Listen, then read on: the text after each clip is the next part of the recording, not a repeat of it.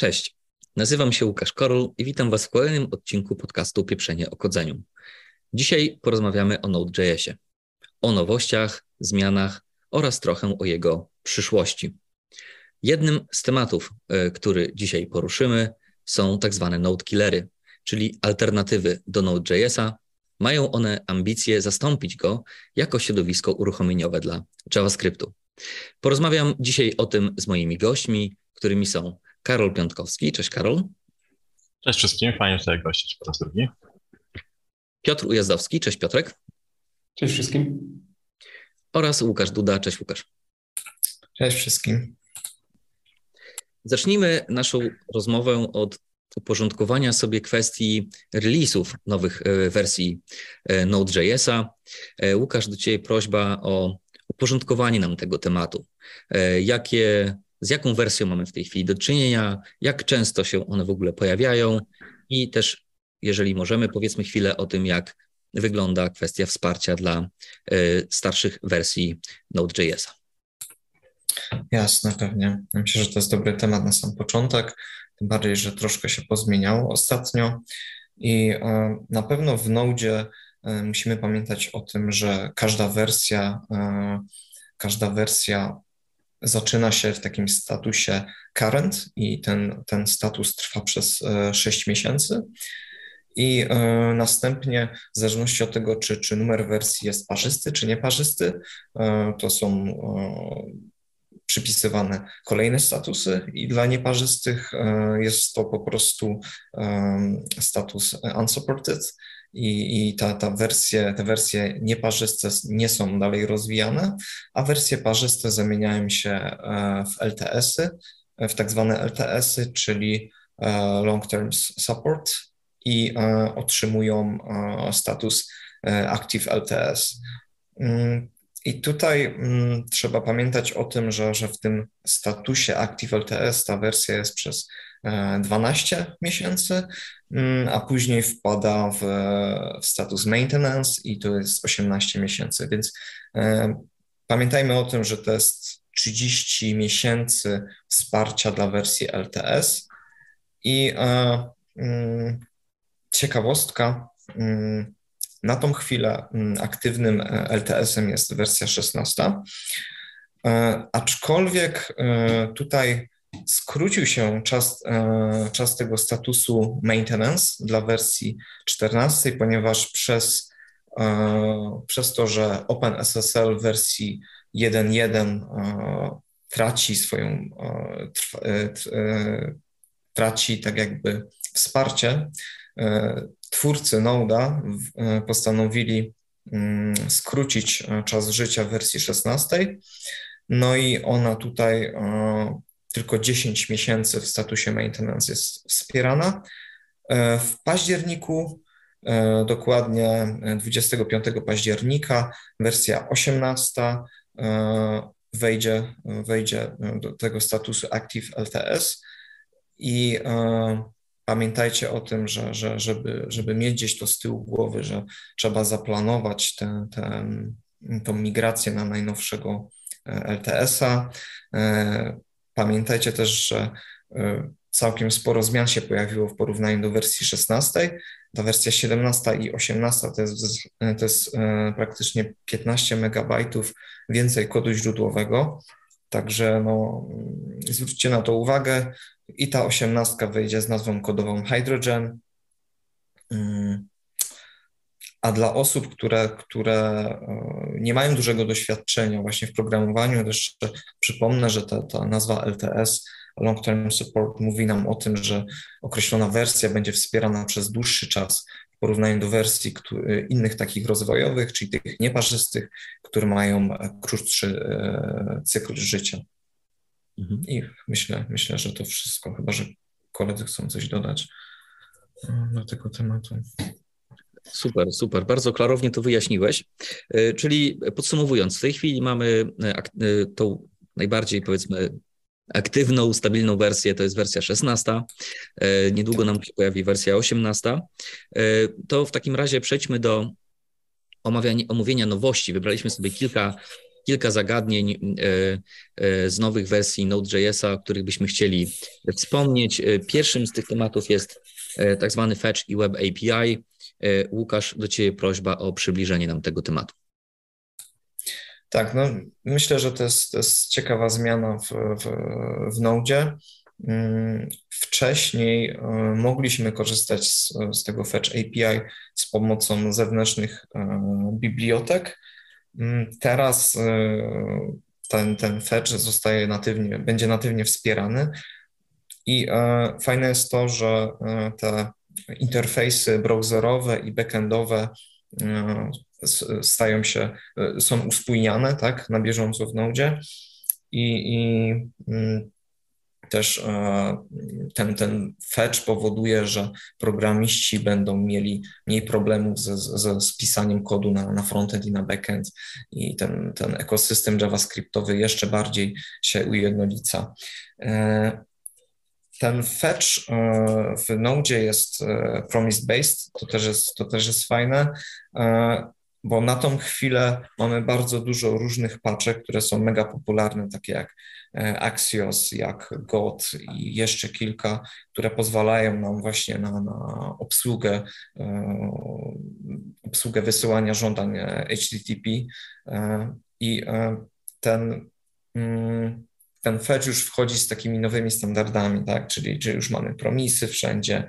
Mm, też trzeba pamiętać o tym, że, że dzięki temu my nie musimy, nie będziemy potrzebowali e, w naszych projektach mieć tych wszystkich paczek zewnętrznych, tak, typu Axios, które są całkiem spore, mm, ale e, z drugiej strony miejmy to, to gdzieś e, tam z tyłu głowy, że, mm, że na pewno te paczki nie, nie znikną. One zawsze będą gdzieś tam przez najbliższych jeszcze kilka lat E, tkwiły w, NPM-ie i na pewno będą popularne, gdyż no, trzeba pamiętać, że, że, że ten Axios e, czy inne paczki mają, e, mają też mm, dodatkowe mm, paczki zależne, które rozszerzają funkcjonalności. Na przykład można bardzo łatwo dociągnąć sobie paczkę, która pozwala nam mokować całego Axiosa. Tak? Teraz fetch, ten fetch, jeszcze jedna rzecz, o której nie powiedziałem, to, to jest ciągle faza eksperymental, tak? To, to jeżeli e, użyjecie tego fetcha w wersji 18 nawet, no to ciągle pojawi Wam się łownik, że, że to jest, to jest e, eksperymentalny feature. Mhm. E, no i jeśli, jeśli chodzi też o, no bo wiadomo, nie wszystko, nie wszystko jest idealne i na froncie ten, w, w przeglądarkach ten fetch miał problemy z takimi tematami jak e, error handling, jak e, ustawianie timeoutów e, i monitorowanie procesu wysyłania czy procesowania żądania, co Axios robi super. I, i zwróćcie na to uwagę, mm, bo możliwe, że, możliwe że, że te problemy zostaną na backendzie rozwiązane, aczkolwiek no, nie wiemy jeszcze. To jest ciągle eksperymental mm, i zobaczymy, jak to wszystko się rozwinie. Bądźmy dobrej myśli. Mhm. Super. E, dzięki. No to w takim razie lecimy dalej. E, mamy taki temat Pars Arcs. E, Karol, o co tutaj chodzi? No to może nie jest jakieś coś naprawdę wielkiego, ale niektórym to ułatwi życie. Na przykład w bieżącym projekcie zaczynamy pisać masę dodatkowych narzędzi, e, które po prostu są de facto skryptami w tej skrypcie. E, pod względem skryptami, skryptami że my po prostu jest większa poleceń odpalamy, żeby wykonać jakąś jednorazową operację na, e, na jakichś tam różnych serwisach. No i tutaj jako parametry często wrzucamy czy, czy region, czy profil AWS-a, na którym pracujemy, więc po prostu odpadnie nam jedna zależność, z której obecnie korzystamy, czyli YARCS które bieżąco są używane właśnie do, do uparswania argumentów i odpalania komend.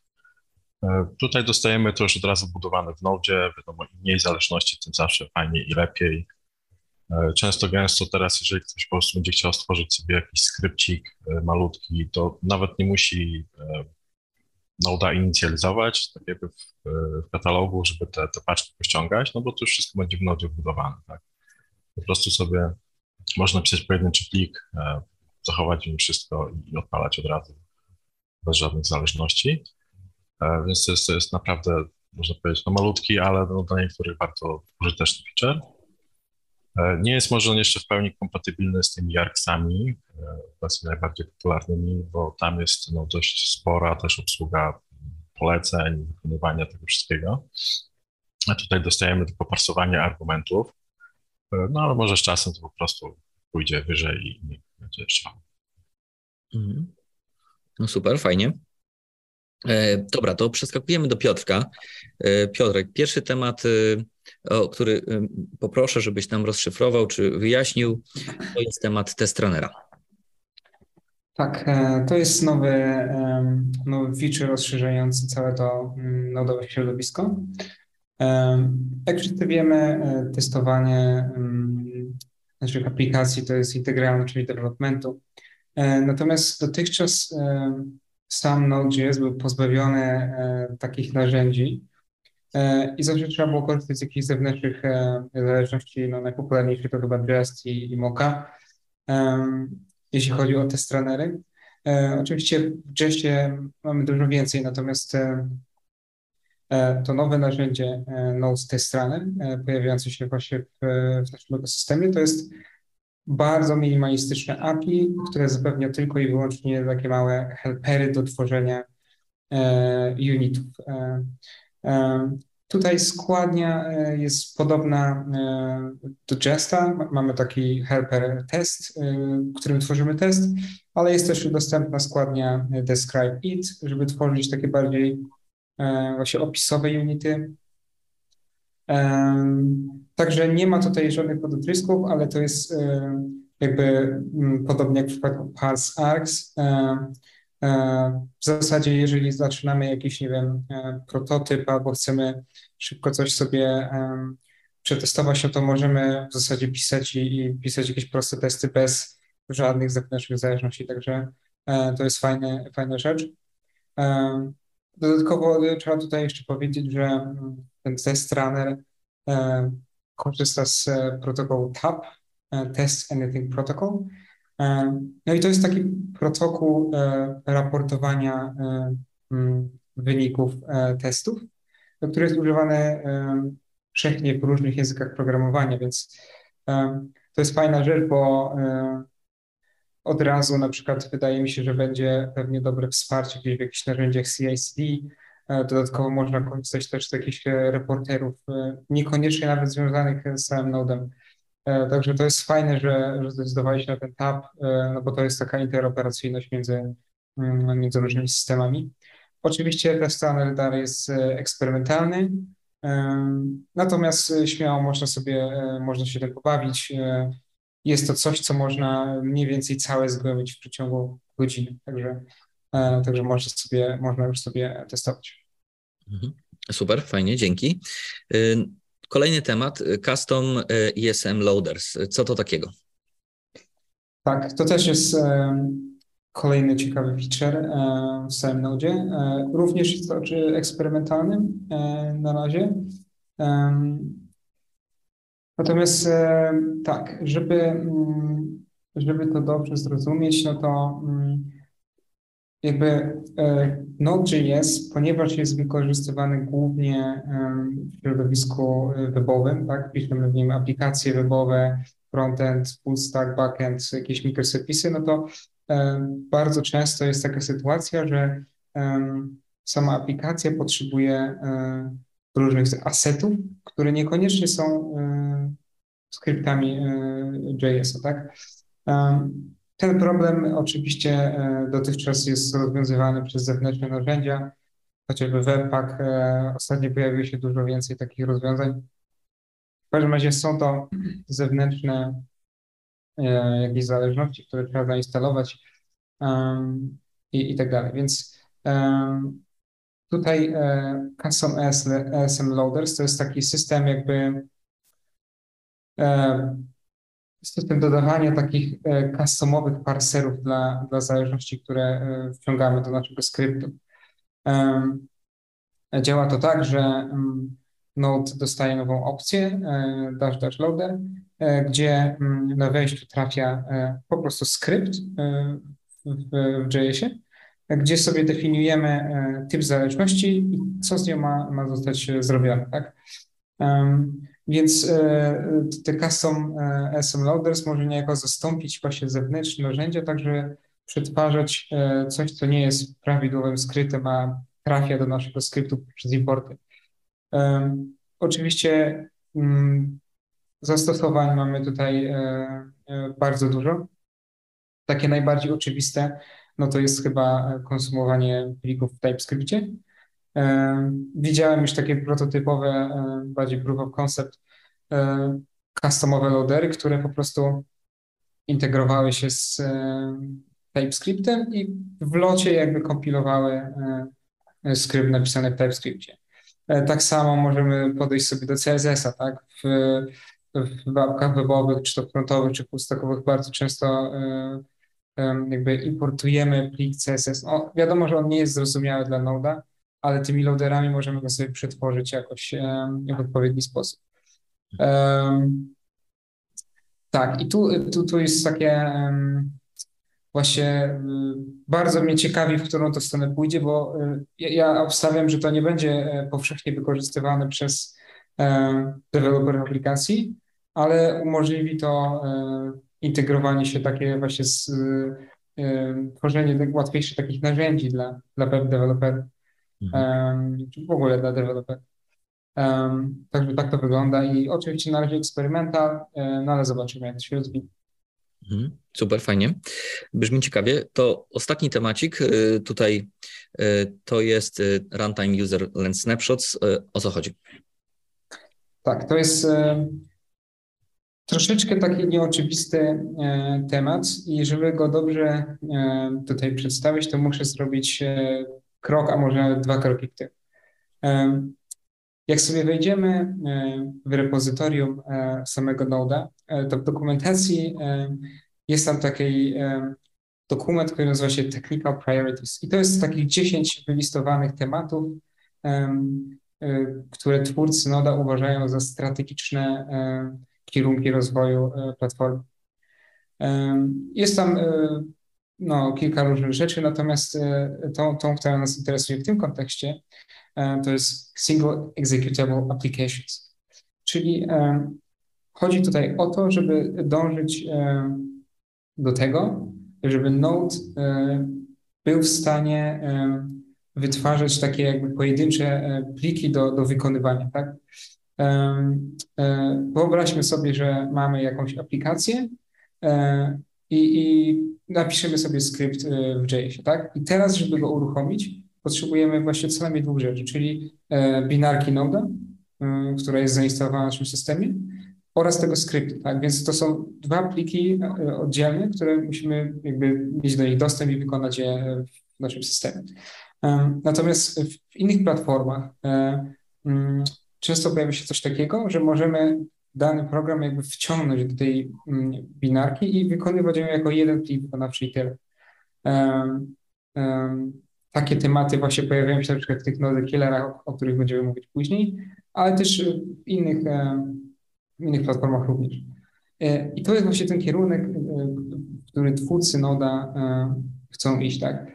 No wyobraźmy sobie, to może być super, jak chcielibyśmy stworzyć sobie jakiś command line tool, no i wtedy go możemy dystrybuować jako po prostu pojedynczy plik, tak? Nie musimy wymagać tego, że Node jest dostępny w systemie użytkownika. Mhm. Ale nie tylko, bo tak samo y, to może ułatwić jakiś deployment, nie wiem, serwerów, tak, napisanych w Node. E, no i właśnie, i, i, i to jest taki jakby e, cel, do którego e, gdzieś twórcy Noda high-levelowo dążą. Mhm.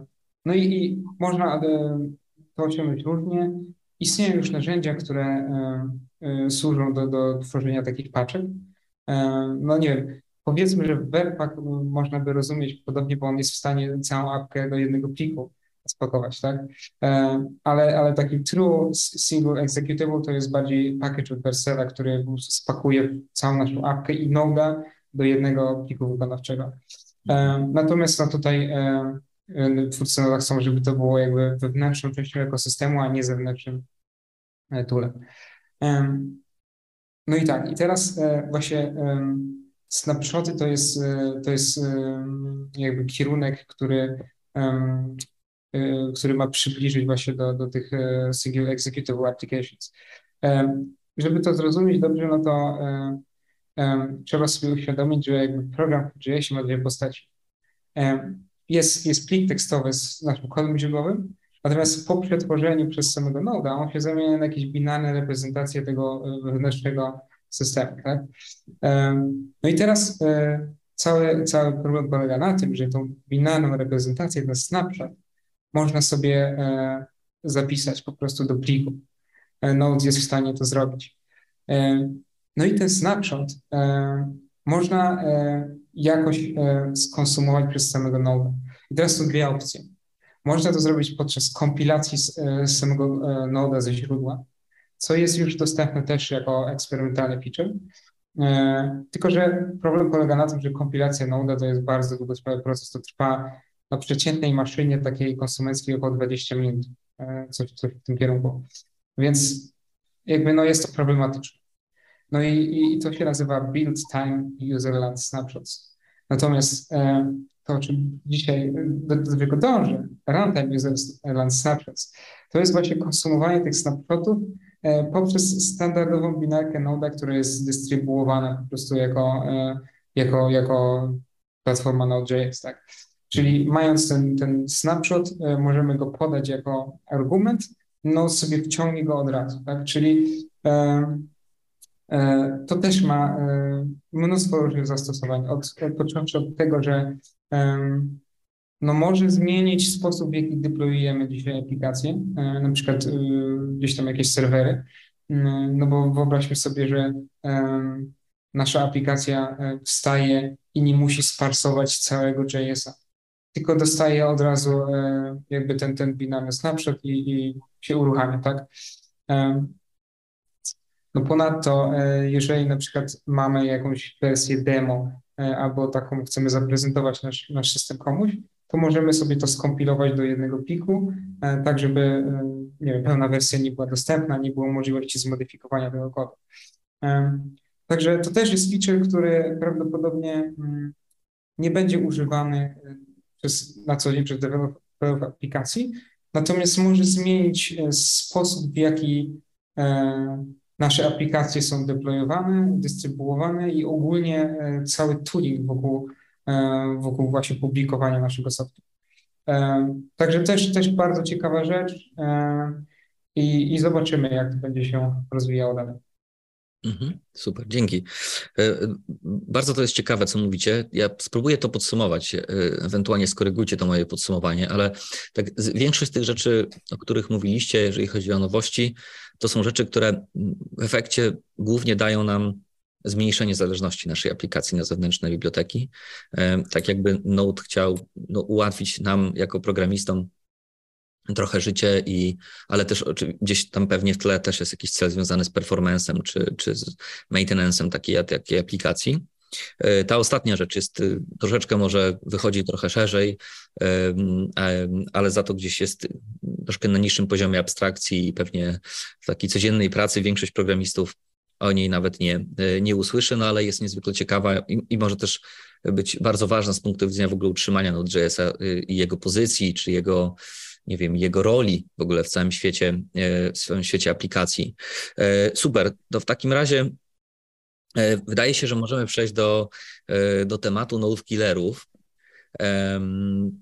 I zaczniemy ten temat node killerów najpierw od przeglądu tego, co już na rynku jest i co node killerem można nazwać. Wybraliśmy dwa rozwiązania, e, czyli e, Dino i BAM. E, zacznijmy od tego pierwszego. Piotrek, do Ciebie pytanie i prośba o przybliżenie nam, czym jest Dino. Tak, Dino. Um, więc Dino to jest alternatywne środowisko dla, mm, dla Java, JavaScript, przepraszam bardzo, poza przeglądarką, alternatywne do Node.js oficjalnego. E, ciekawostka jest taka, że e, Dino zostało stworzone przez Ryana Down, który jest twórcą samego e, Node. W pewnym momencie Ryan wycofał się z developmentu Node.js, zajął się innymi rzeczami, no i po jakimś czasie wrócił i stwierdził, że pewne rzeczy mógł zaprojektować lepiej w samym Node. Jest taka właśnie już w zasadzie klasyczna jego, klasyczne jego wystąpienie z JSConf w Berlinie z 2018, gdzie wykłada właśnie te problematyczne kwestie, które gdzieś tam go trafią w Node.js. No i na końcu ogłasza, że stworzył Dino, alternatywne środowisko, gdzie wszystkie te problemy zostały rozwiązane. Minęło, minęły 4 lata, powiedzmy. Dino jest, funkcjonuje. Z tego, co, co, co wiem, jest używany na produkcji, również przez jakieś poważne organizacje.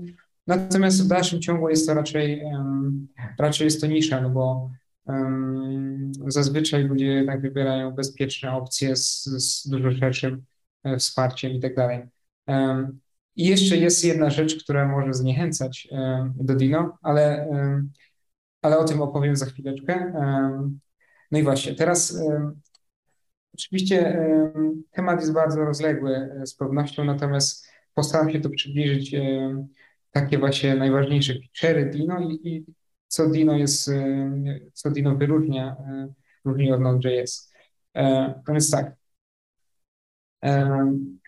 bardzo duży nacisk e, tutaj właśnie twórcy Dino stawiają na to, żeby jakby było bardzo prosta dystrybucja samego Dino. Wszystko jest spakowane do jednej binarki, e, czyli cały ten ekosystem. Po prostu ściągamy e, jeden plik do wykonania, nazywa się Dino i tam już jest wszystko, o czym będę dzisiaj mówił. No i właśnie, i co tam jest? Jest tam bardzo dużo, ponieważ tu twórcy też stawiają na to, żeby Dino było kompletnym środowiskiem wykonawczym i deweloperskim dla, dla JS-a. Więc e, oczywiście no, samo wykonywanie JS-a, ale także takie toole typowo deweloperskie jak e, linter, formater, narzędzie do budowania aplikacji. To jest ciekawe też, o, o tym trochę powiem dalej. E, całe toole do testowania, czyli test runner, jakieś do mokowania i, tak dalej. Więc jakby to wszystko jest e, dostępne out of the box. E, dodatkowo w ekosystemie Dino jest takie pojęcie jak standard modules, E, I to jest zestaw e, takich zależności hostowanych przez, e, mm, przez na serwerach tam właśnie kontrolowanych przez organizacje i co ważniejsze, one są audytowane przez twórców Dino. To znaczy jest gwarancja, że one będą działać z najnowszym Dino oraz, że nie ma tam zewnętrznych zależności. Wiadomo, to może obniżać jakieś bezpieczeństwo, tak. A więc e, to jest też ciekawa rzecz. No dla porównania w Node nie ma czegoś takiego, tak? Albo jest to, co jest wbudowane w Node bezpośrednio w sam ekosystem, w samo środowisko, albo są zewnętrzne paczki, tak? Nie ma żadnego pojęcia jakichś modułów, które są, e, nie wiem, chociażby audytowane przez twórców, tak? I tak, tu jest właśnie ta kwestia, która zahacza o bezpieczeństwo i to jest kolejna rzecz, która, na który bardzo duży nacisk kładą twórcy. Mm, I kolejnym featurem, który właśnie ma wspierać ten, ten cel, e, to jest właśnie mm, pojęcie sandboxa. Mianowicie Dino domyślnie nie ma dostępu e, do żadnych zasobów e, na systemie, na którym jest, jest uruchomiony. To znaczy przez zasoby rozumiemy pliki, sieć, zmienne środowiskowe, czy też uruchamianie zewnętrznych procesów. Oczywiście Dino potrafi to robić, natomiast trzeba explicite wyrazić na to zgodę. Mm, czyli na przykład wyobraźmy sobie, że mamy skrypt, który, nie wiem, tworzy jakieś pliki, e, więc możemy e, go uruchomić i wtedy nadać mu e, przywilej do modyfikowania, do dostępu do systemu pliku.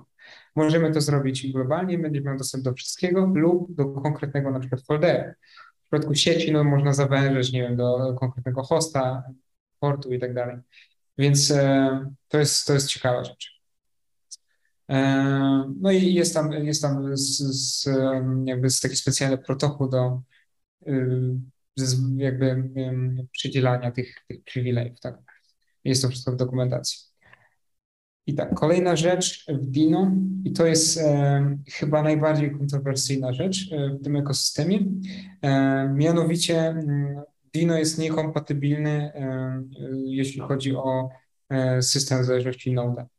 E, mianowicie zewnętrzne moduły ładowane są albo przez po prostu ścieżkę do pliku, ale tu jest różnica taka, że one uwzględniają rozszerzenie, bo w Node nie podaje się rozszerzenia, tak? On automatycznie jakby rozwiązuje to.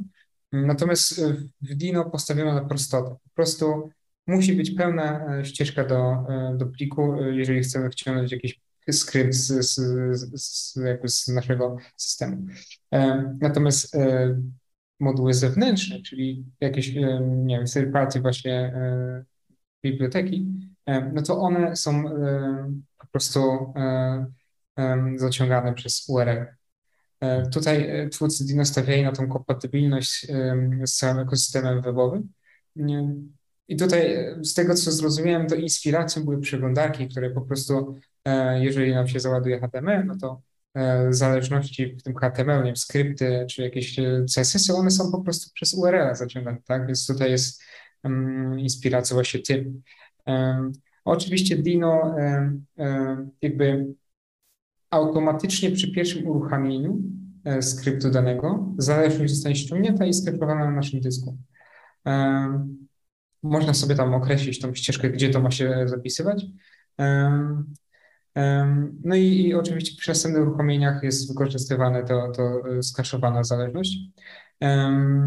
Twórcy, tu ciekawe jest też zalecenie, żeby po prostu e, te wszystkie zależności ciągnięte e, trzymać w kontroli wersji, tak żeby po prostu jakieś ewentualne problemy z, z zewnętrznymi serwerami nie, nie tutaj nie, nie zablokowały naszego pipeline na przykład. To jest inne podejście, no bo Node.js, e, Node Modules się nie, nie, nie trzyma raczej kontroli wersji, tak. No więc tak, tutaj, e, no i właśnie przez to e, jakby Dino nie jest kompatybilny z NPM-em. Więc to jest największy problem tego całego środowiska, które nie ma dostępu do jakby całego zasobu tych wszystkich paczek, które są w Node i, i które ułatwiają pracę. No i tutaj e, takie były początkowe założenia, że Dino nie ma być kompatybilny z, z Nodem, nie ma być kompatybilny z NPM-em, ponieważ e, twórcy też NPM, e, czyli takie scentralizowane repozytorium dla zależności uważają za błąd w, w samym designie. Natomiast no chyba jest to zbyt duży hamulec dla rozwoju platformy i w ostatnim czasie ogłoszono, że jednak wsparcie dla NPM będzie. E, stanie się to przez e, specjalny prefiks, czyli robimy po prostu import e, coś tam from npm dwukropek i nazwa paczki z npm po prostu. I Dino pod spodem sobie już rozwiąże po prostu to, to i, i ściągnie zależność z npm i też ją skeszuje tak samo jak te zależności typowo Dinowe. No więc, więc kto wie, może e, to pomoże trochę w rozwoju samego Dina, dostęp do tych wszystkich modułów. No więc tak. No i jeszcze dwie mam e, fajne kwestie, mianowicie Dino wspiera TypeScript e, out of the box. Nie trzeba nic dodawać z zewnątrz, wystarczy oficjalna binarka, po prostu TypeScript jest w momencie jakby importowania jest transpilowany i, i E, i po prostu działa tak. E, oczywiście jakby nie zmienia to samego sposobu działania TypeScriptu, dalej e, jakby checking jest tylko w momencie tej, tej transpilacji, on jakby w runtime nie jest obecny oczywiście, natomiast tutaj nie musimy nic robić dodatkowo, żeby pracować z TS-em. No i jeszcze jest jedna fajna rzecz, mianowicie właśnie mm, budowanie projektu.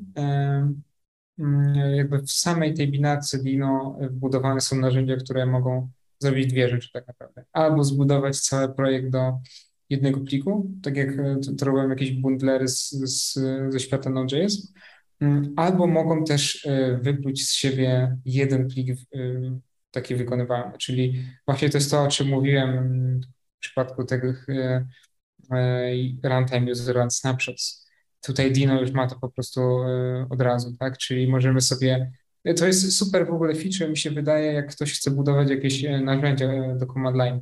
Właśnie robimy sobie, piszemy w Dino taki mały programik, robimy build do pliku wykonawczego i możemy go dystrybuować jako jednobinarny po prostu, tak? Czyli nie musimy oczekiwać tego, że e, ktoś, kto będzie używał tego, będzie miał Dino zainstalowane u siebie. Mhm. Mm, więc to jest fajna rzecz. Jeśli, jeśli chodzi o performance, no to tutaj wydaje mi się, że nie ma jakichś poważnych, znaczących różnic. To oczywiście tutaj raczej jest taka narracja, że jest y, szybszy, tak? Natomiast we, pod spodem Dino używa silnika V8, tak samo jak Node.js, y, więc y, tutaj nie będzie jakiejś różnic za bardzo. Sam, sam Dino dookoła V8 jest zbudowany w Raście, a nie w C++, tak jak Node.js. Natomiast jak sprawdzałem statystyki, to te różnice są Jakieś tam są, tak? Natomiast y, dla przeciętnego, dla przeciętnej aplikacji to, to są tak małe różnice, że mhm. y, jest to pomijana y, kwestia raczej. No więc tak wygląda Dino. Tak jak mówiłem, platforma jest dostępna już 4 lata, jest jakby gotowa na produkcję i jest używana. Mhm. Także no, zachęcamy spróbować. Super. Myślę, że do tego Dino jeszcze będziemy wracać potem w tej naszej części takiej, gdzie będziemy się wymieniać różnymi opiniami i, i analizować w ogóle skąd się biorą te node killery i, i czy mają one jakieś szanse. To, to pewnie jeszcze do tego wrócimy. E, e, dzięki Piotrek za, za to wyczerpujące i bardzo klarowne opowiedzenie o, o Dino. E, Karola poprosimy o, o przybliżenie nam tego, czym jest ban. Nazwa chyba od bułeczki, więc od razu się narzuca suchar. E, e, Karol, czy właśnie mamy do czynienia z jakąś tutaj chrupiącą bułeczką javascriptową, czy może właśnie z jakąś czerstwą bułą? Powiedz nam, co sądzisz o, o, o banie, czym on w ogóle jest. Jak śmiałbym tak nawiązywać do tych piekarniczych analogii, bym powiedział, że zboże, z którego jest mąka zrobiona na tego bana, to jeszcze nie wyrosła. Mhm. E, więc kolosalna droga jeszcze przed nimi, ale no, mała bułeczka, a wariat, tak? Mhm. E, ma bardzo obiecujące mm, wyniki w różnych benchmarkach, e, bardzo ciekawe założenia. I wydaje się, że może być, jeżeli uda im się doprowadzić to do jakiejś używalnej wersji, bo obecnie to nie jest production ready pod żadnym względem, ale jeżeli tak się już stanie, to może ugryźć zarówno Node'a, jak i Demo. Mhm. E, I czym w zasadzie jest ten ban, tak? To jest, e, on się odróżnia tym, że nie jest to, nie ma tam V8, tego JS-a pod środkiem, tylko korzysta z JavaScript Core'a, e, który jest znacznie szybszy. Sam ban jest pisany w takim języku, pewnie który nikt nie słyszał, to jest jakiś ZIG. Razem z połączeniem z C i C++, twórca szacuje, że około 90% kodu to jest właśnie ten ZIP i C. E, co jest ciekawe, e, bodajże dwa tygodnie temu e, udało im się stworzyć piekarnik dla tej bułeczki, że tak powiem, czyli założyli po prostu firmę, która się nazywa Owen. Dostali bodajże 7 milionów dofinansowania. Teraz ruszają właśnie z, z, z. Także te prace może ruszą bardzo, bardzo mocno z kopyta. E, podobnie jak Dino, e, ban też jest dystrybuowany jako pojedynczy plik. E, to ma takie benefity, że na przykład można sobie mieć kilka wersji i na przykład tylko symlinkiem podmieniać sobie bieżąco, z której się będzie korzystać. Wiele narzędzi korzysta z takiego podejścia i to jest bardzo wygodne. Przykładem tutaj takim troszkę DevOpsowym jest na przykład Terraform, który też jest pojedynczym plikiem wykonywalnym. Z takich ciekawych rzeczy, co ten pan potrafi, on w sobie zawiera od razu tak jakby odpowiednik NPM-a. E, potrafi instalować te pakiety z, z tego NPM-a i robi to bardzo, bardzo szybko. E, dla porównania szacuje się, że różnica jest około 20-krotna podczas instalacji takich już e, w zależności dla gotowych projektów. No i jak ktoś oglądał kiedykolwiek, jak pipeliny sobie działają gdzieś tam w CI/CD, no to czy ściąganie zależności często jest kaszowane, ale kiedy nie są, potrafi trwać minutę, dwie minuty. W przypadku przejścia na bana mamy to rozwiązane w 50 sekund. Więc to jest kolosalna różnica. E, dodatkowo ban potrafi te wszystkie zależności bieżące użyte w projekcie zbandlować do takiego pojedynczego pliku, który jest swego rodzaju cache'em. E, I to ułatwia potem nie dość, że prędkość wykonywania samej aplikacji, z tego względu, że e, nie musi otwierać tam kilkuset plików, żeby to wszystko załadować, tylko ma wszystko w jednym i od razu sobie to wszystko wciąga. Równałbym to może troszkę do tych właśnie e, snapshotów z e, Noda, które teraz tam wprowadzają. To jest właśnie stworzenie takiego snapshotu, wrzucenie w jeden plik, troszkę taki binarno-tekstowy, e, który bardzo szybko się ładuje. Co tu jeszcze ciekawego można o tym panie powiedzieć? No jest naprawdę szybko, tak. Zarówno te, te instalowanie pakietów, uruchamianie, sam start tego bana jest bardzo szybki. Jeżeli ktoś kiedyś sobie, załóżmy, odpalał template'a reaktowego i tam wpisał sobie npm run, no to paręnaście sekund mija, zanim będziemy mogli tę stronę w przeglądarce otworzyć. W przypadku bana to jest to się dzieje szybciej niż człowiek zdąży kliknąć przeglądarkę i wpisać localhost 3000. Mhm. E, także tutaj e, no, różnice są naprawdę spore. E, na roadmapie mają 133 bodajże pozycje, z czego 17 jest wykonanych, tak, dlatego stąd mój właśnie wniosek, że geometryczna droga przed nimi. E, dużo feature'ów jeszcze nie ma, które właśnie są potrzebne na produkcję, tak na przykład tree shaking, czyli odrzucanie nieużywanych tam części kodu z modułów, e, dzięki czemu te wynikowe mm, pakiety są mniejsze rozmiarowo. Nie ma żadnego Unifera jeszcze działającego, nie ma też source mapów, e, które ułatwiają debugowanie w jakikolwiek sposób. E, wsparcie dla server-side rendering też jest na razie tylko jakieś podstawowe dla Next.jsa, planują dla, dla wielu innych. E, nie całe API nodowe jest jeszcze wspierane. Jakieś tam stream readery i tym podobne rzeczy jeszcze nie do końca są, są uzupełnione. Takich fajniejszych feature'ów jeszcze, co chcą zrobić, a czego nie ma ani Node, ani bodajże Dino też nie, to jest y, runtime specyficznie pod produkcję, e, który ignoruje część rzeczy, które są używane w zasadzie tylko w developmentie, tak? Czyli nie potrzeba pasować żadnego tam TS configa, JSONa, y, ani nic podobnych rzeczy. Jest przystosowany do tego, żeby uruchamiał się jak najszybciej tylko się da i odpalał ten skompilowany kod, który już tam jest podany. Mhm.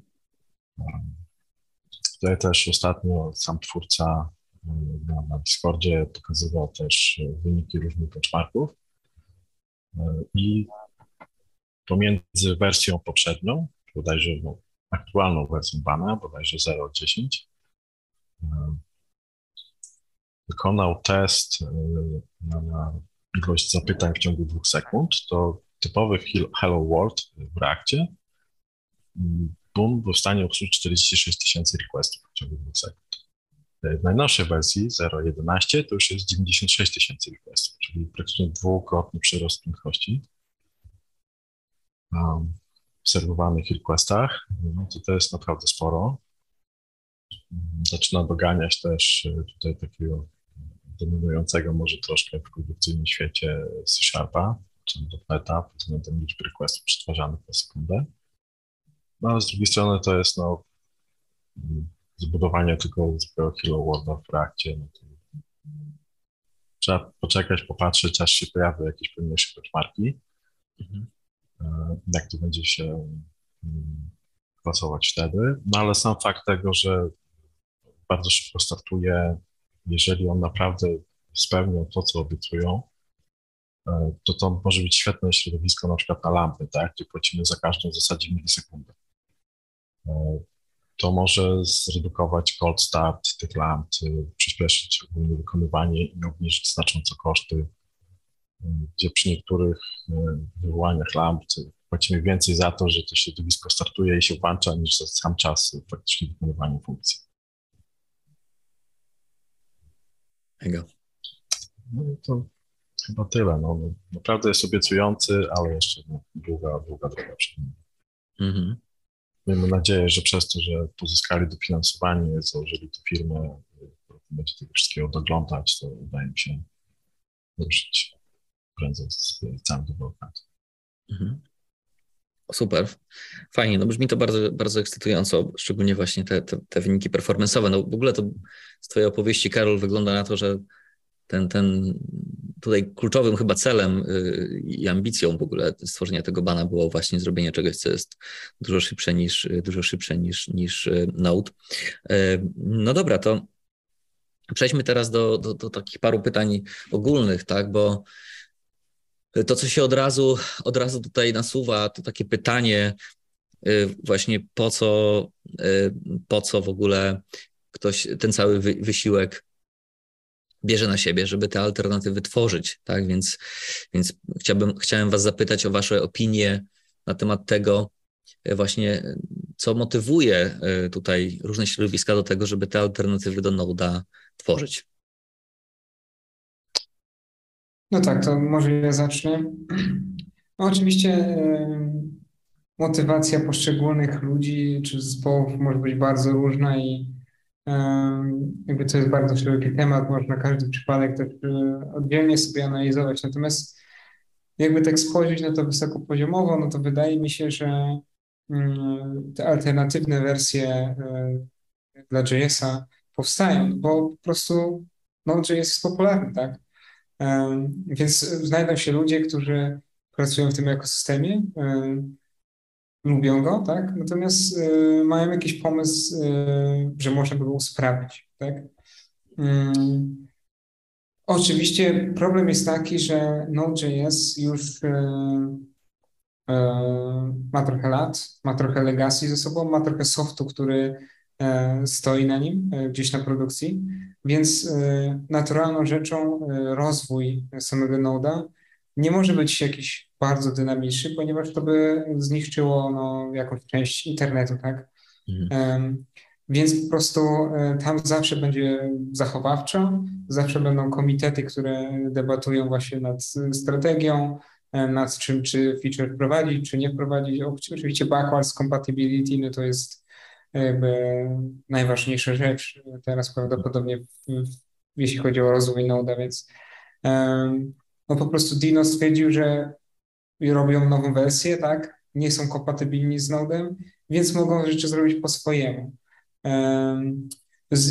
Ban, ban e, stara się być kompatybilny, tak? Natomiast no ciężko też e, to orzec na 100%, bo e, tak jak mój przedmówca wspominał, to jest bardzo wczesny, jeszcze projekt na wczesnym etapie, tak? Więc jak tam się potoczy na przykład kwestia tej kompatybilności, no to zobaczymy, tak? Mhm. No więc, e, no nie wiem, e, jeśli jakbyśmy się mieli tutaj, e, jakbyśmy mieli spojrzeć na te dwa projekty, które omawialiśmy i ich motywacje, no to wydaje mi się, że jest trochę inna, tak? Bo Dino stawiał bardziej na security i na kompletność ekosystemu, tak? Żeby spakować do jednej binarki wszystko, stronę, linter, format, bander i tak dalej. Więc oni stawiali na właśnie security i takiej wygody korzystania E, z tego ekosystemu dla dewelopera, tak żeby nie trzeba było tych zależności ściągać i tak dalej. Natomiast ban e, również e, ma tą kompletność na uwadze, no bo też pakuje wszystko, chociaż to jest jakby trend ogólny, tak jak mówił też Karol, że to w innych systemach też się dzieje. Natomiast no, widać ewidentnie, że ban stawia na performance, tak? Oni jakby to jest ich konik, tak? Chcą być najszybsi po prostu. No ale tak jak już mówiłem, zobaczymy, bo e, ciężko stawiać ostateczne wnioski, jeśli chodzi o cokolwiek, jeżeli mamy wersję 0.1.1 czy mhm. tam jeden ileś i, i na razie to jest jeszcze bardziej jakiś taki prototyp, tak? Mhm. E, no właśnie. Super. E, czy ktoś chciałby coś jeszcze tutaj dodać do tego, co mówił Piotrek na temat motywacji i powodów, dla których te, te, te node się pojawiają? No moim zdaniem motywacja jest... Programiści mają tak, że jak coś widzą, że coś im przeszkadza, to, to próbują to zrobić, tak, no, sprawdzić. E, wiadomo, lenistwo jest matką wynalazków. E, I jak się pracuje z Nodem, widzi się dwie oczywiste rzeczy. Jest strasznie wolny i Node Modules to jest po prostu czarna dziura. E, I zarówno Dino i Ban próbują te dwie rzeczy rozwiązać. Więc no, mi się wydaje, że motywacja po prostu idzie z tego, że zlokalizowane zostały jakieś główne problemy w Node i na nich próbują się skupiać i rozwiązywać. Mhm. Super, fajnie. No dobrze, to w takim razie e, kolejne pytanie, niezwykle ciekawe. E, to jest, czy one w ogóle mają jakieś szanse, te, te node killery, tak? I czy, czy pozycją Node'a jako środowiska uruchomieniowego dla JavaScriptu można jakoś w ogóle tutaj, czy można tę pozycję jakkolwiek skruszyć?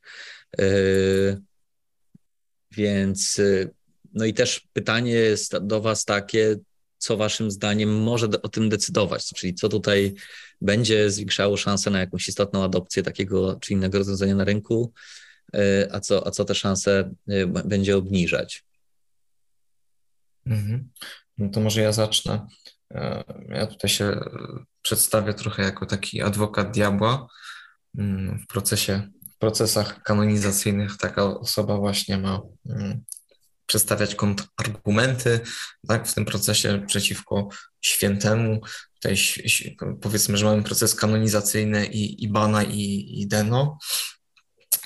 No i poszukałem troszkę po internecie i, i chciałbym właśnie przedstawić kilka, kilka spraw, które, które e, mogą być problemami generalnie dla tych środowisk, mimo że idea jest świetna, nie? Zawsze, zawsze ten e, rynek e, nie znosi próżni, no to mimo wszystko jednak ten Node e, no to, jest, to jest gigantyczna technologia. W ostatniej ankiecie Stack Overflow to jest najpopularniejsza technologia webowa e, na świecie. 47% respondentów u, e, zagłosowało, że jej używa.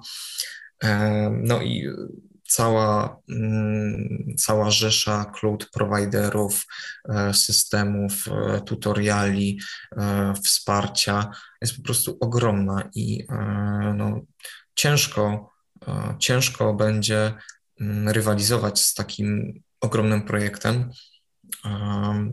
Poza tym trzeba też przypomnieć, że tutaj niektóre takie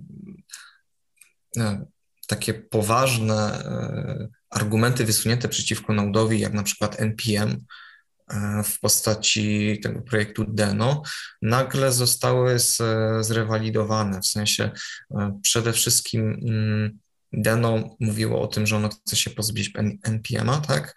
A tutaj nagle w lipcu wyskoczył, wyskoczył Ban.js, mówi, że my wspieramy e, paczki NPM-owe i po miesiącu na e, blogu Deno pojawia się mm, wpis o tym, że słuchajcie, do końca roku mamy 3 miesiące, 80-90% paczek NPM-owych będzie działać z Deno. E, więc no, tutaj niektóre idee są mm,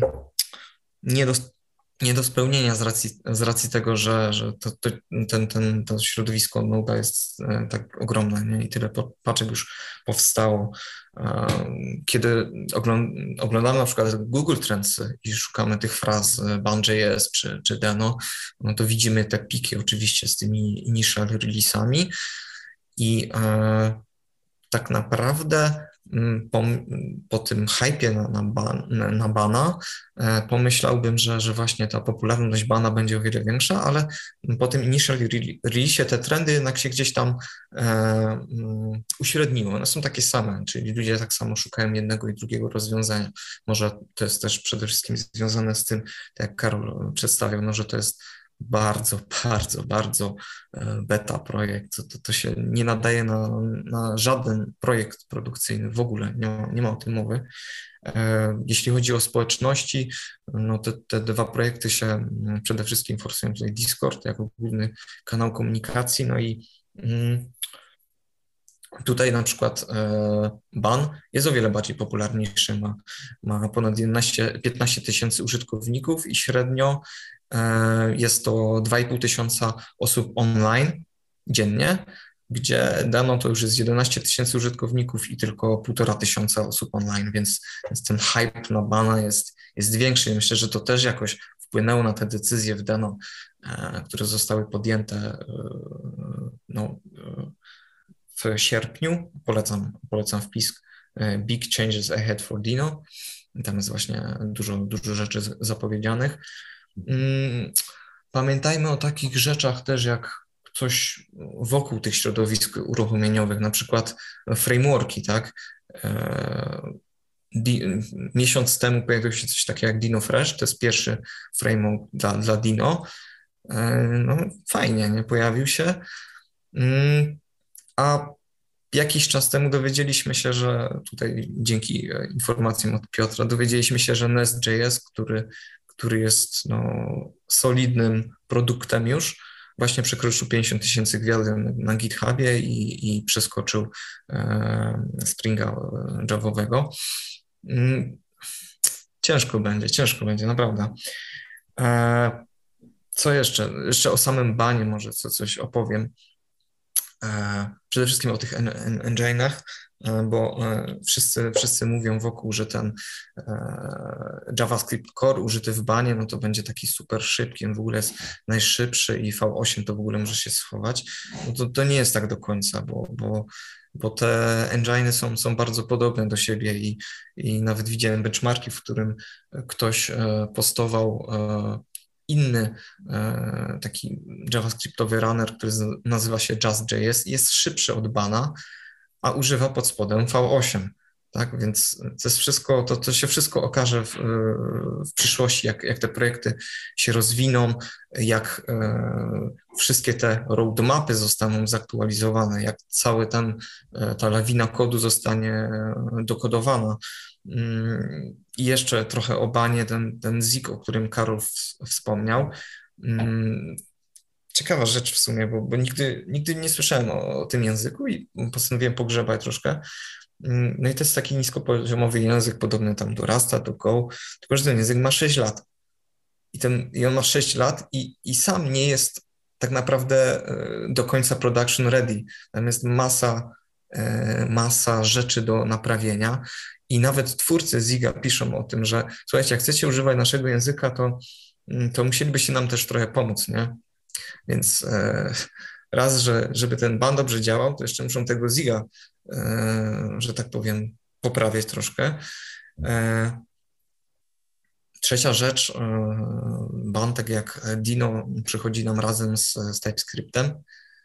Tutaj mm, nie możecie mnie poprawić, mm, ale generalnie czytałem, że z racji tego, z racji, że to jest wszystko zbandlowane, jeżeli chcemy korzystać z nowego TypeScripta, no to musimy czekać, aż wyjdzie nowa wersja Bana i, i Deno i aż oni tam, e, że tak powiem, zaktualizują sobie te, tego TypeScripta wewnątrz. Aczkolwiek tutaj mogę się mylić, nie jestem w 100% e, pewny. No jak wejdziecie sobie na przykład na stronę Bana, to tam macie takie fajne trzy obrazki z, z benchmarkami, nie? No i to, to jest, jest tam fajny benchmark z SQLite'em, o ile jest w ogóle, w ogóle szybszy od, od Node'a. No tak, no, wrzucili tam SQLite'a, bo tu jest, to jest na tak, yy, tak wstępnym etapie procesu, że tam Postgres w ogóle nie działa. Więc tam nie da się tego przetestować pod żadną taką bazą, którą używamy na co dzień, tak? Tylko jest tam SQLite pokazane.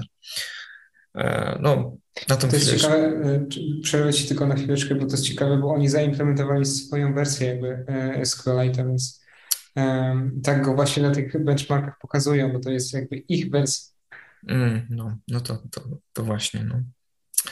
E, Okej, okay, no co dalej? E, jeszcze jedna rzecz ważna odnośnie community. Tutaj e, w ogóle gadałem o tym temacie, temacie naszego podcastu właśnie z kolegą mm, z Code Pepper. Podsunął taki jeden ciekawy temat, ponieważ on w Node siedzi jeszcze dłużej, a ja może gdzieś tak od czterech lat. I on mi powiedział o takiej sytuacji, która wydarzyła się w 2014 roku w środowisku Node'a. I to było w ogóle rozbicie e, całej społeczności, ponieważ mm, w 2014 roku część ludzi mm, powiedziała, że słuchajcie, mamy dość Node'a, robimy swojego forka. Powstało coś takiego jak e, IOJS i w tym IOJS od startu e, została podbita wersja V8 i e, zostały wprowadzone wszystkie zmiany z, z mm, ECMAScriptu 6 i dzięki temu no, ten, ten, ten temat e, JavaScriptu na, na backendzie poszedł do przodu, no bo e, ta, ta oryginalna społeczność Node chciała się trzymać przy tych e, starszych standardach, bo są bardziej stabilne. No i generalnie taki, takie rozłamy zazwyczaj są mega trudne w, w środowiskach IT, ale rok później ta społeczność doszła do konsensusu, połączyła się z powrotem w 2015 roku znowu, znowu te, te, te dwa projekty się połączyły. Została nazwa Node.js, powstała nowa fundacja, e, powstało, powstały LTS-y w Node oraz pojawiły się wszystkie, e, wszystkie feature'ki e, z ES6, które znamy aktualnie, więc ta społeczność jest taka, można by powiedzieć teraz, zdyscyplinowana i mhm.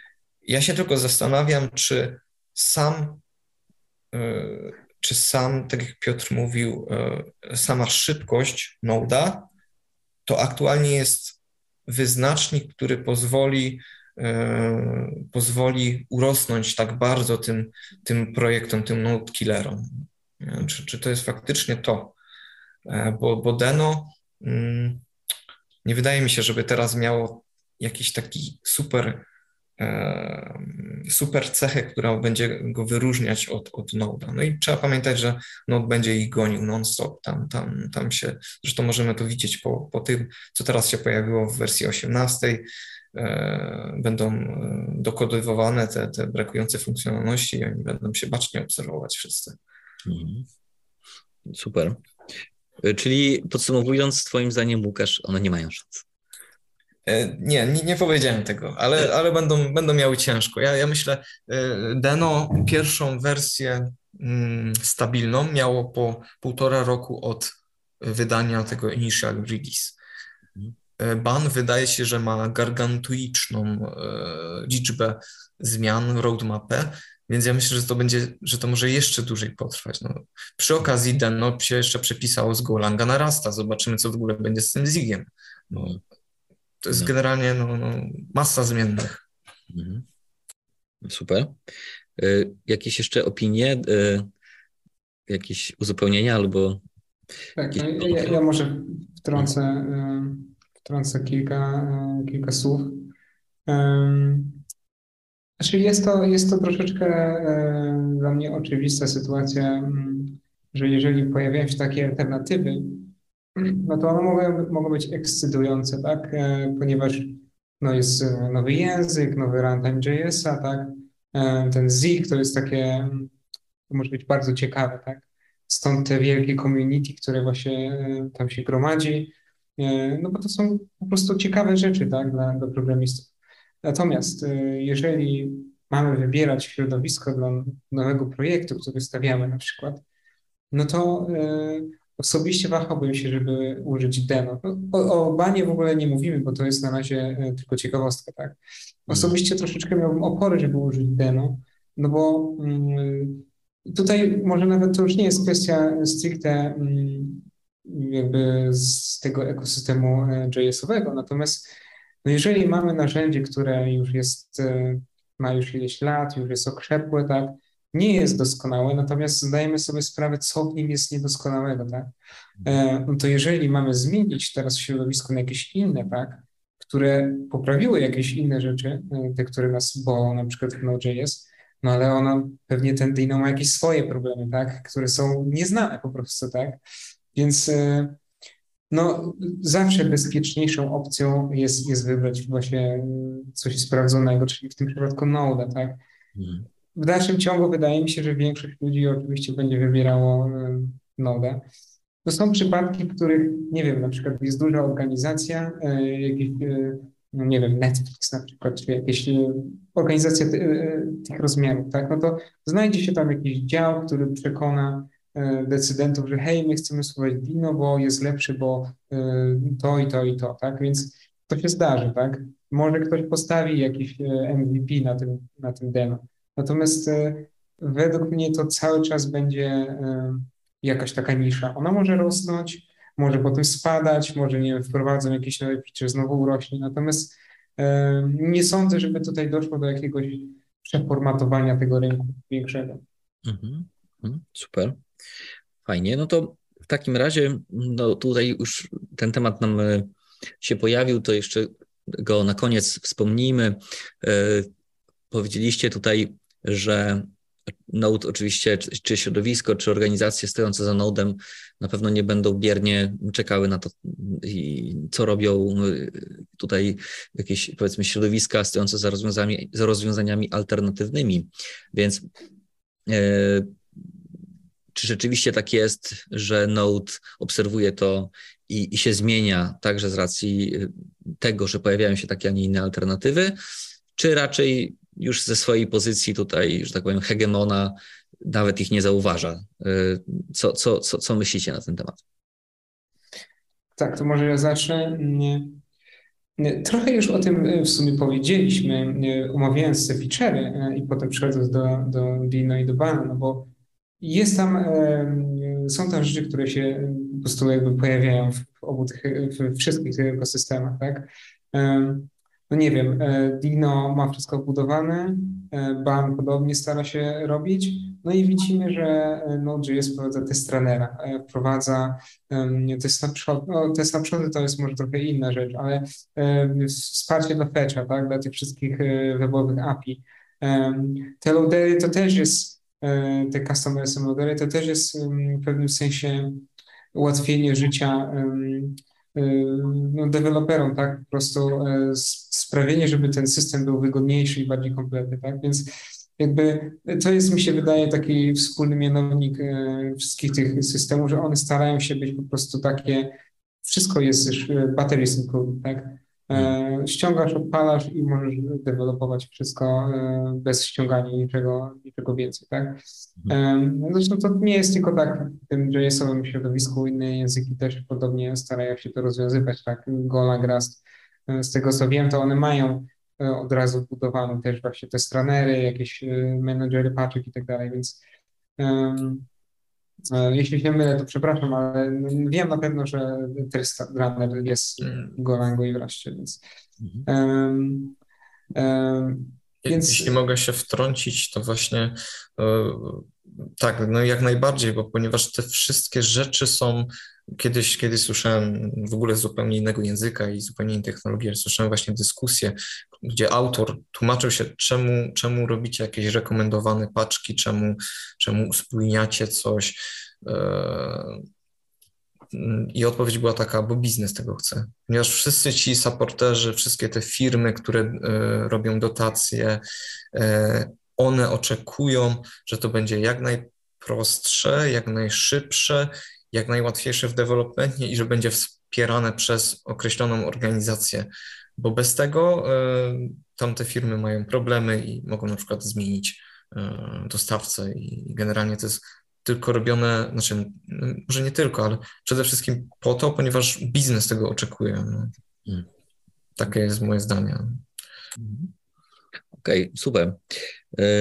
To może spróbujmy podsumować. Tu przekroczyliśmy już nasz, nasz czas na ten odcinek, co jest wspaniałą wiadomością, bo temat jest niezwykle ciekawy. Spróbujmy skonkludować i, i zamknąć naszą dyskusję tym, że przede wszystkim tak patrząc z boku i słuchając Was, dochodzę do takiego wniosku, że e, e, można powiedzieć, że Node.js troszeczkę idzie swoim tempem, idzie y, swoim, swoim planem rozwoju, na pewno zupełnie innym niż jakieś potencjalne alternatywy, dlatego że zajmuje zupełnie inną pozycję na rynku. Tak? Jest innego rodzaju y, rozwiązaniem z punktu widzenia jakby możliwości zastosowania w realnych produktach, w biznesie i tak dalej. Więc Więc wiadomo, że y, staje się jakimś, można powiedzieć, jakimś liderem, czy jednym z kluczowych rozwiązań w tym świecie webowym, więc nic dziwnego, że inni go gonią, tak? Y, chcieliby go poprawić, nie wiem, albo mają ambicje na to, żeby go poprawić, y, więc, więc nic dziwnego, że ma naśladowców, tak? I, i, i to można przyjąć, uprościć, że w dużej mierze wynika jakby też po prostu z jego popularności, co tu chyba Piotrek już tutaj rzucił w naszej dyskusji, co wydaje się bardzo tutaj w punkt stwierdzeniem, tak? Więc, e, więc e, trudno mówić o jakimkolwiek, e, trudno sobie wyobrazić w tej chwili na bazie tego, co mówicie, jakąkolwiek istotną zmianę tej sytuacji, tak? I, I, można tylko mówić o ewentualnie jakichś wzajemnych tutaj inspiracjach, czy to z Noda płynących do, do tych, którzy chcą go zdetronizować, czy, czy, czy, czy w drugą stronę, gdy Node próbuje zrobić coś, bo, bo, bo inspiruje się tymi alternatywami, tak? Natomiast y, trudno, trudno przewidywać jakąś, jakąś drastyczną zmianę, y, jakiś zmierzch Node'a, to, to, to, to, to tej naszej dyskusji zupełnie, zupełnie nie wynika i wydaje się, że Wydaje się, że po prostu kro, kroczy tutaj ten gigant nodowy, a za nim gdzieś tam sobie z tyłu biegną y, ci, którzy chcą go naśladować albo gdzieś tam podstawić mu nogę, ale, ale nie mają najmniejszych szans y, z racji na, na, na, jego skalę. Y, więc tak bym to podsumował. Mam nadzieję, że, że, że to jest poprawna i zgodna z rzeczywistością konkluzja. Chłopaki, bardzo Wam dziękuję za, za, za, za ten odcinek i za tą rozmowę. To było bardzo i głębokie, i pouczające, i, i, i, niezwykle, niezwykle ciekawe. E, więc dziękuję naszym słuchaczom, e, dziękuję chłopakom i słyszymy się za miesiąc. W, zapraszam na kolejny odcinek. Do usłyszenia. Cześć. Cześć. Cześć.